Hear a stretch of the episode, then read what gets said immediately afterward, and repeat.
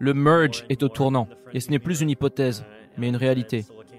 Je pense que les gens ne mesurent pas son impact, non seulement en termes de prix, mais aussi en termes psychologiques et narratifs. En termes de récit, je pense que les gens ne prendront la mesure de son importance qu'après que la transition ait été faite. Nos résultats ont été assez mitigés jusqu'à présent. Car si vous comparez le processus de déploiement de la Beacon Chain à celui du lancement d'Ethereum 1.0, je pense qu'il s'est avéré être à la fois plus rapide et plus lent. L'Ethereum 1.0 a pris 20 mois entre la rédaction de la première version du white paper et le lancement du protocole. Mais ici, nous envisageons un merge, une fusion, qui devrait prendre 21 ou 22 mois après le déploiement initial de la Beacon Chain, qui lui-même a été fait après une certaine période de développement. Certaines choses, comme l'abstraction de compte et le sharding, prennent du temps à mettre en place. D'autre part, nous avons fait de grosses avancées, comme la mise en place de la proposition 1559, qui a été une vaste réforme du modèle économique du protocole, aux conséquences très importantes. Elle a grandement amélioré la stabilité des frais et la rapidité d'inclusion des transactions, entre autres choses.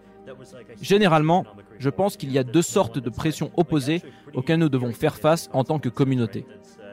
La première est celle qui se traduit par une accélération, parce qu'il y a plus de chercheurs et plus de développeurs de qualité qui génèrent une quantité accrue d'efforts pour résoudre les problèmes du protocole. Mais d'un autre côté, il existe aussi une forme de pression qui nous ralentit. Par exemple, l'envie d'éviter de casser des choses par inadvertance, le désir d'implémenter les changements sur plusieurs clients différents, de s'assurer que nous avons conduit suffisamment de batteries de test, ou encore le désir de construire simultanément toute l'infrastructure autour du protocole. Lorsque Ethereum 1.0 a été lancé, il n'avait pas cet écosystème massif d'explorateurs de blocs et d'infrastructures annexes que la Beacon Chain a déjà à disposition. Donc je pense que le fait que ces deux sortes de pression existent est sain. À mon avis, il est important pour Ethereum de conserver une approche où nous n'avons pas peur d'essayer de nouvelles choses, même si cela génère des problèmes. Il est important que nous conservions cette approche au moins au cours des deux prochaines années, où nous prévoyons de changer radicalement certains éléments, comme de remplacer le mécanisme de consensus, d'implémenter le sharding, de passer à un modèle d'inclusion des transactions très différent, etc. D'un autre côté, nous avons aussi une vision à plus long terme, dans laquelle la Layer 1 devient une technologie beaucoup plus stable et indépendante. Une technologie qui convainc non pas parce qu'elle peut battre sa concurrence à son propre jeu, mais parce qu'elle lui survit sur le long terme. Nous faisons tout le travail qui doit être fait en la matière pour franchir les grandes étapes initiales de ce processus. En même temps, nous nous posons aussi cette question. Comment nous préparer correctement à un avenir plus lointain où la couche de base d'Ethereum est plus statique, où ces améliorations sont plus progressives, plus techniques et axées sur la sécurité. Une fois que cette étape sera franchie, nous nous attendons à un ralentissement de la Layer 1 Ethereum qui sera complètement éclipsé par la vitesse grandissante de traitement des Layer 2 basés dessus. Il apparaît de plus en plus clair que des processus comme le merge doivent être implémentés en suivant un calendrier précis, notamment en ce qui concerne des choses comme le scaling, le changement d'échelle. Comme je l'ai déjà dit, un protocole peut perdre un milliard à cause d'un piratage, mais on peut également perdre une telle somme à travers des frais trop élevés. Le premier cas de figure est beaucoup plus spectaculaire, mais il n'en est pas moins vrai que dans les deux situations, l'écosystème est drainé et sérieusement menacé. Heureusement, nous avons beaucoup de personnes qui travaillent très sérieusement sur Ethereum. Il y a de bonnes nouvelles et des progrès régulièrement, et j'ai bon espoir que ces efforts paient et que les résultats soient excellents. Parmi les gens qui ne mesurent pas l'impact qu'aura le merge, certains qui considèrent que le problème environnemental de la crypto est insoluble semblent douter de notre sérieux quant au changement de mécanisme de consensus. Ils pensent que ça ne va pas se produire. Évidemment, je suis en désaccord total avec eux. Nous sommes déjà bien engagés dans cette voie. Et à ce stade, je pense que la seule façon de convaincre un grand nombre de ces gens que le merge aura bien lieu, c'est tout simplement de l'exécuter. Une fois que ça arrivera, ça changera beaucoup d'avis. Je pense que récemment, les déboires de la stablecoin Terra et de Luna ont permis à notre communauté d'apprendre une leçon importante.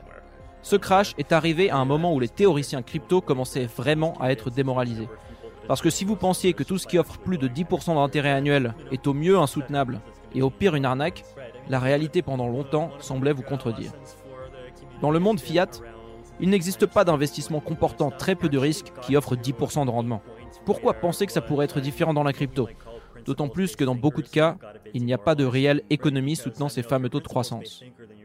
En 2020-2021, nous avons été témoins d'un très fort engouement pour le yield farming, avec des taux qui pouvaient monter jusqu'à 90% avec des stablecoins comme l'USDC.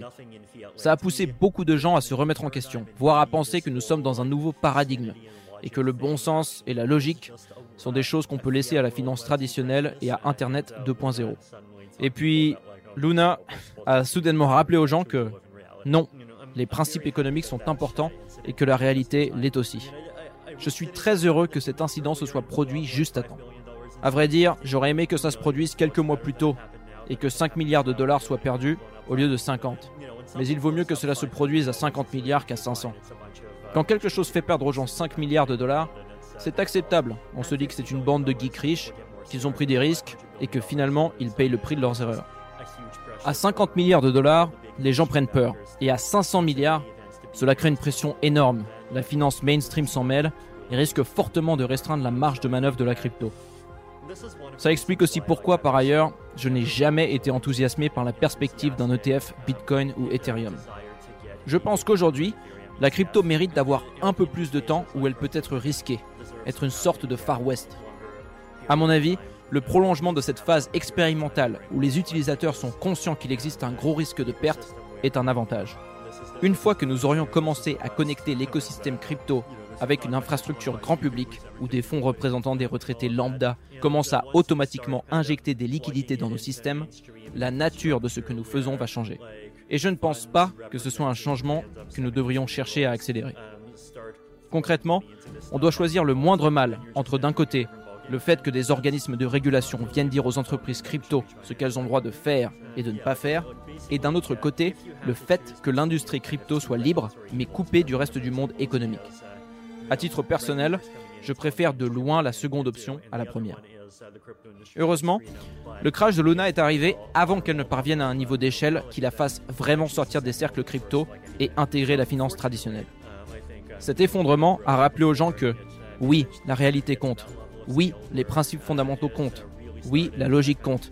Et ce n'est pas parce qu'on a eu un rendement de 6% pendant deux ans sur une application que ça va continuer ainsi et qu'il ne faudrait pas mieux en sortir. Et c'est bien que les gens apprennent cette leçon. La question que j'aime bien me poser avec ce genre d'opportunité est la suivante. Quelle est la probabilité que ce protocole survive au cours des dix prochaines années? Disons que la distribution est la suivante.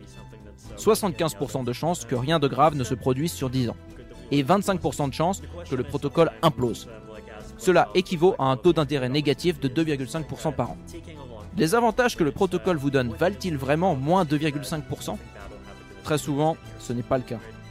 Je pense que pour que les gens commencent à penser de cette façon naturellement, il est sans doute nécessaire qu'ils aient en tête des exemples récents de protocoles partis en fumée. En d'autres termes, la santé mentale de l'écosystème doit être vivifiée par le sang de ceux qui font faillite. Le fait que la crypto soit un Far West permanent, où le risque est omniprésent, a tendance à faire oublier que les frontières de ce Far West sont en mouvement, et qu'il existe un nombre grandissant de choses qui étaient risquées par le passé, mais qui ne le sont plus aujourd'hui. En 2014, un simple exchange faisait partie de ce domaine risqué, ce qui n'est plus le cas actuellement. Les gens savent qu'Uniswap fonctionne bien. Encore plus simplement, la capacité des utilisateurs à conserver leur crypto de manière fiable s'est améliorée, tout comme la possibilité de conserver différents types de jetons sur un portefeuille, de faire du trading en toute sécurité, d'échanger ses cryptos contre de la monnaie fiat, et ainsi de suite. Les histoires de vol et de piratage de wallets, qui étaient monnaie courante en 2013 et 2014, se sont calmées, et maintenant les choses vont nettement mieux, notamment grâce à des technologies comme les hardware wallets. Je pense que d'ici deux ans, les choses se seront encore améliorées grâce à la démocratisation des méthodes de récupération sociale. Les portefeuilles multisignatures se banalisent pour les organisations, même s'ils ne sont pas encore très utilisés par les particuliers, mais je pense que c'est principalement un problème d'expérience utilisateur. Donc, c'est comme si on avait un Far West qui se déplaçait constamment de plus en plus à l'ouest.